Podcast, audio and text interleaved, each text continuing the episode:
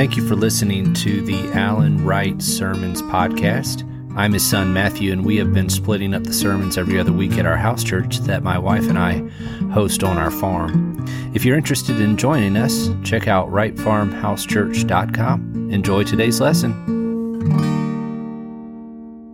All right, so uh, for 19 lessons now, and some of you, this is your first one out here. Uh, don't let me step on her. Hi, Ebba. Uh, for 19 lessons now, we have studied the lessons that we can learn from David's life in the books of 1st and 2nd Samuel. Uh, and I hope that you have found discernment in them like, like I have.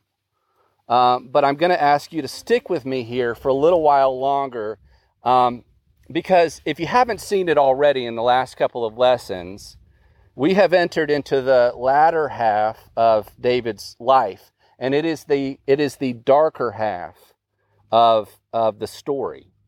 Um, this part of the story is covered is covered in a shadow, and and we need to we need to live in that shadow for just a little bit to to learn some important lessons. Uh, and the shadow that I'm speaking of is the shadow and story of human rebellion against God. Okay? Today's story, uh, if you want to go ahead and open your Bibles or, or apps or whatever, 2 Samuel chapter 13, I realize it's a little hard to see the screen, so it might be easier to just uh, have your Bibles open into that chapter. Uh, but today's story takes us away from David a little, and it, and it, instead it focuses on his children. Uh, any parent who has had the experience of seeing how their children watch them uh, and, and emulate them can tell you that a child's story is always interconnected to our own. If if you write if you were to write a biography about your life, um, your as a parent, your children would always somewhere be included in that story. Second Samuel is is no exception, but the story it tells about chil- David's children is an ever escalating tragedy. It, it just it just keeps seeming to get worse and worse. In two short chapters of 2 Samuel, and, and really two short chapters of David's life, we see him fall into some terrible sins. And we're about to see how those decisions will affect his children. David's two sons, Amnon and Absalom, they catch the contagion of David's sin.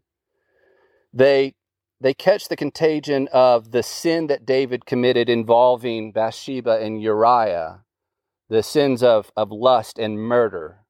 So we'll read in, in 2 Samuel chapter 13, starting in verse 1. Now, Absalom, David's son, had a beautiful sister whose name was Tamar. And after a time, Amnon, David's son, loved her. And Amnon was so tormented that he made himself ill because of his sister Tamar, for she was a virgin, and it seemed impossible to Amnon to do anything to her. This story is a story of nearly untethered lust. But it's not entirely untethered because Amnon is the crown prince uh, and oldest son of David. His lust and his decisions always come tethered to power and Amnon hatches a, a plot to get Tamar alone. He pretends to be sick and then he asks for his sister to attend him. We continue reading in verse 8. So Tamar went to her brother Amnon's house where he was lying down, and she took dough and kneaded it and made cakes in his sight and baked the cakes. And she took the pan and emptied it out before him, but he refused to eat. And Amnon said, Send out everyone from me. So everyone went out from, the, from him. Then Amnon said to Tamar, Bring the food into the chamber that I may eat from your hand. And Tamar took the cakes she had made and brought them into the chamber to Amnon her brother. But when she brought them near him to eat, he took hold of her and said to her, Come lie with me, sister. Come lie with me, my sister. She answered him, No, my brother, do not violate me, for such a thing is not done in Israel. Do not do this outrageous thing. As for me, where could I carry my shame? And as for you, you would be as one of the outrageous fools in Israel. Now, therefore, please speak to the king, for he will not withhold me from you. But he would not listen to her, and being stronger than she, he violated her and lay with her. Then Amnon hated her with very great hatred, so that the hatred with which he hated her was greater than the love with which he had loved her. And Amnon said to her, Get up, go. Amnon's sexual violence is horrifying. Any sane reader of this story wants justice and wants justice immediately. But what does David do? What does David the father do? Well, we we learn that he's angry, right? We, he's, he, we learn that he's furious, but he remains silent. There's no immediate justice from, from David the king. And the narrator says here in verse 20, the narrator says, So Tamar lived a desolate woman in her brother Absalom's house. This, this statement is a tragic, painful, and awful understatement, really. It's an understatement. Tamar is now living in the, in the hell of sexual violence. And, and what about Amnon? What happens with Amnon here? Nothing. He just gets to move on like the feckless, wretched man that he is. But he learns an important lesson. Amnon learns an important lesson here in the process. Power absolves even the worst atrocities. Uh, and not much has changed today, has it? The top leaders and their children in, in our own government commit terrible atrocities, and power absolves their crimes. Amnon is just an earlier example of what we see today. Nothing is new under the sun. I said that to you earlier, didn't I? So Tamar's full brother Absalom, he has decided to get his vengeance. He's going to get his vengeance uh, against Amnon. He waits a couple of years and he hatches his own plot to get Amnon alone at a feast. So let's pick up the story here in verse 28. Then Absalom commanded his servants, Mark when Amnon's heart is merry with wine, and when I say to you, Strike Amnon, then kill him. Do not fear. Have I not commanded you? Be courageous and be valiant. So the servants of Absalom did to Am- Amnon as Absalom had commanded. Then all the king's sons arose, and each mounted his mule and fled. So Absalom takes his revenge. He murders his own brother, and he flees the country. And again, what does David do? Nothing. Nothing. He, he mourns the loss of both of his sons in their own ways, and Tamar, she languishes. But nothing changes. Welcome to David's family, right? Welcome to David's family. Pretty dysfunctional, dysfunctional, isn't it? And, and I think dysfunctional really isn't even a strong enough word for what is happening here.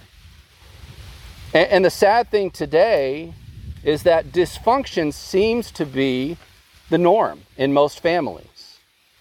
Not always on the scale that, that we see in this chapter, uh, although power and wealth have this tremendous capacity for amplifying family dysfunction, but still for a lot of us, this story, it isn't too far from the mark.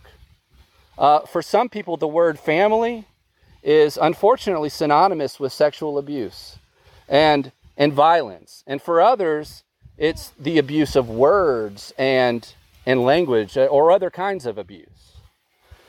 But no matter who we are, we all we all have levels of dysfunction in our families and, and we desperately hope that our kids aren't going to make the same mistakes that we made.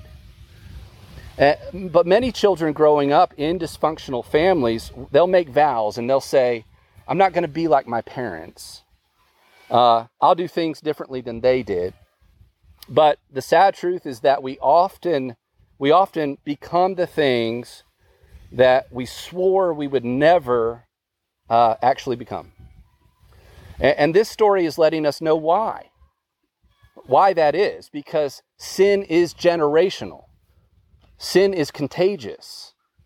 In, in the modern West, where we live, we've, become, we've been led to believe by uh, popular communication mediums that, that we tend to operate under the assumption that my choices, my choices are my own, you know, that my choices, they only affect me.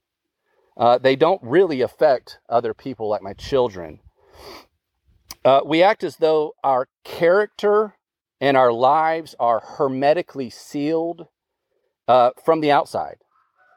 my bad decisions that I make, they don't affect they don't affect others around me. Is the attitude. But this story, this story shows us how wrong that assumption really is. We are not sealed off containers. We are porous beings, human beings. Um, evil pollutes for generation, for generations. Sin corrupts. Sin is corrupt. So we've seen this on the national level, I think, where we've almost become numb to the tragedies that the, new, the news will keep trying to feed us and normalize. And it's a distraction because we begin to believe that the tragedies and this social contagion that they must happen on a much larger scale, right? But it's not true. It's not true. These social contagions, they are passed on through our families.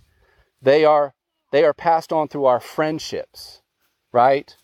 Uh, in offices where we work, even in, in relationships in, with the people that we have in our lives. These are this is where this is passed on. And when we watch David's own sin get amplified and, and replicated in his own children, it cuts through the lie that what I do doesn't affect everyone around us. We are interconnected with everyone around us. Everything we do affects others. Your, your choices away from your children shape your children. Your choices away from your friends, they shape your friends.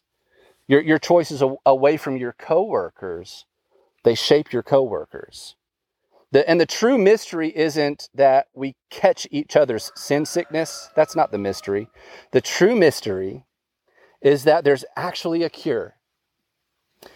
The, the only cure is actually a different kind of social contagion, right? It's a counter contagion to this sin, this sin sickness. Uh, and this counter contagion is the sacrificial love of Jesus Christ.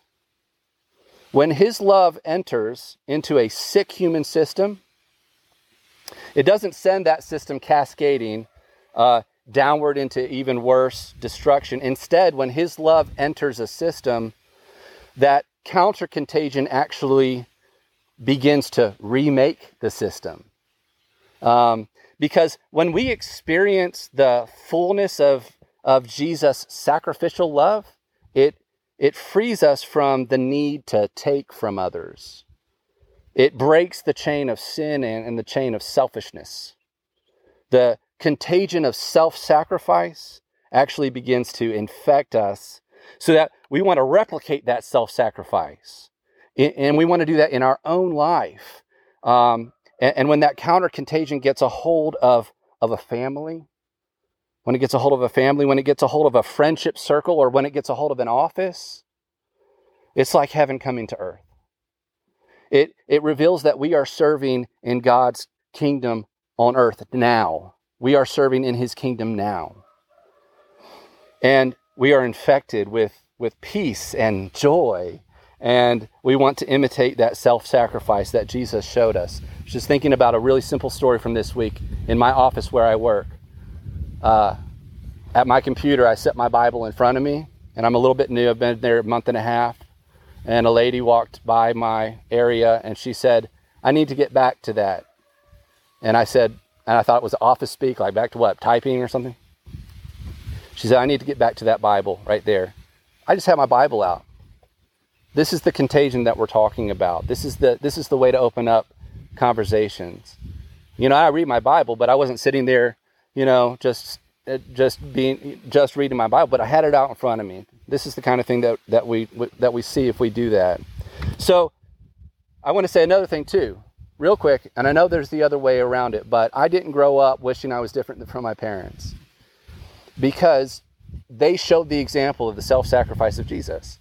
So you can choose one way or the other as a parent or as a human. You can you can choose to be the example of self-sacrifice or the example of selfishness. And I grew up saying I want to be like my parents. so I just want to make sure that that's understood. so this week, let's ask ourselves let's ask ourselves this question. Uh, let's meditate on this question right here. Which contagion do you want to spread? Selfishness or the self-sacrifice of Jesus? What would that look like practically? if we if we chose Jesus? Well, here's what it would look like to come into Jesus' presence and saturate ourselves in Scripture, to sit at his feet in prayer, and, and to do it enough to, to get enough contact with him that you actually want to live your life like Jesus, live, your, live a life of sacrifice. And if we did this, how would, how would your family change? How would your office change? You know, how would your friendships change? So let's bring the counter contagion of Jesus' sacrificial love into our lives. And, and God can use the seeds that we plant through our examples to change generations. This is what this lesson teaches us. We can change generations down the line from us in a good way, in a, in a way Jesus wants us to do that.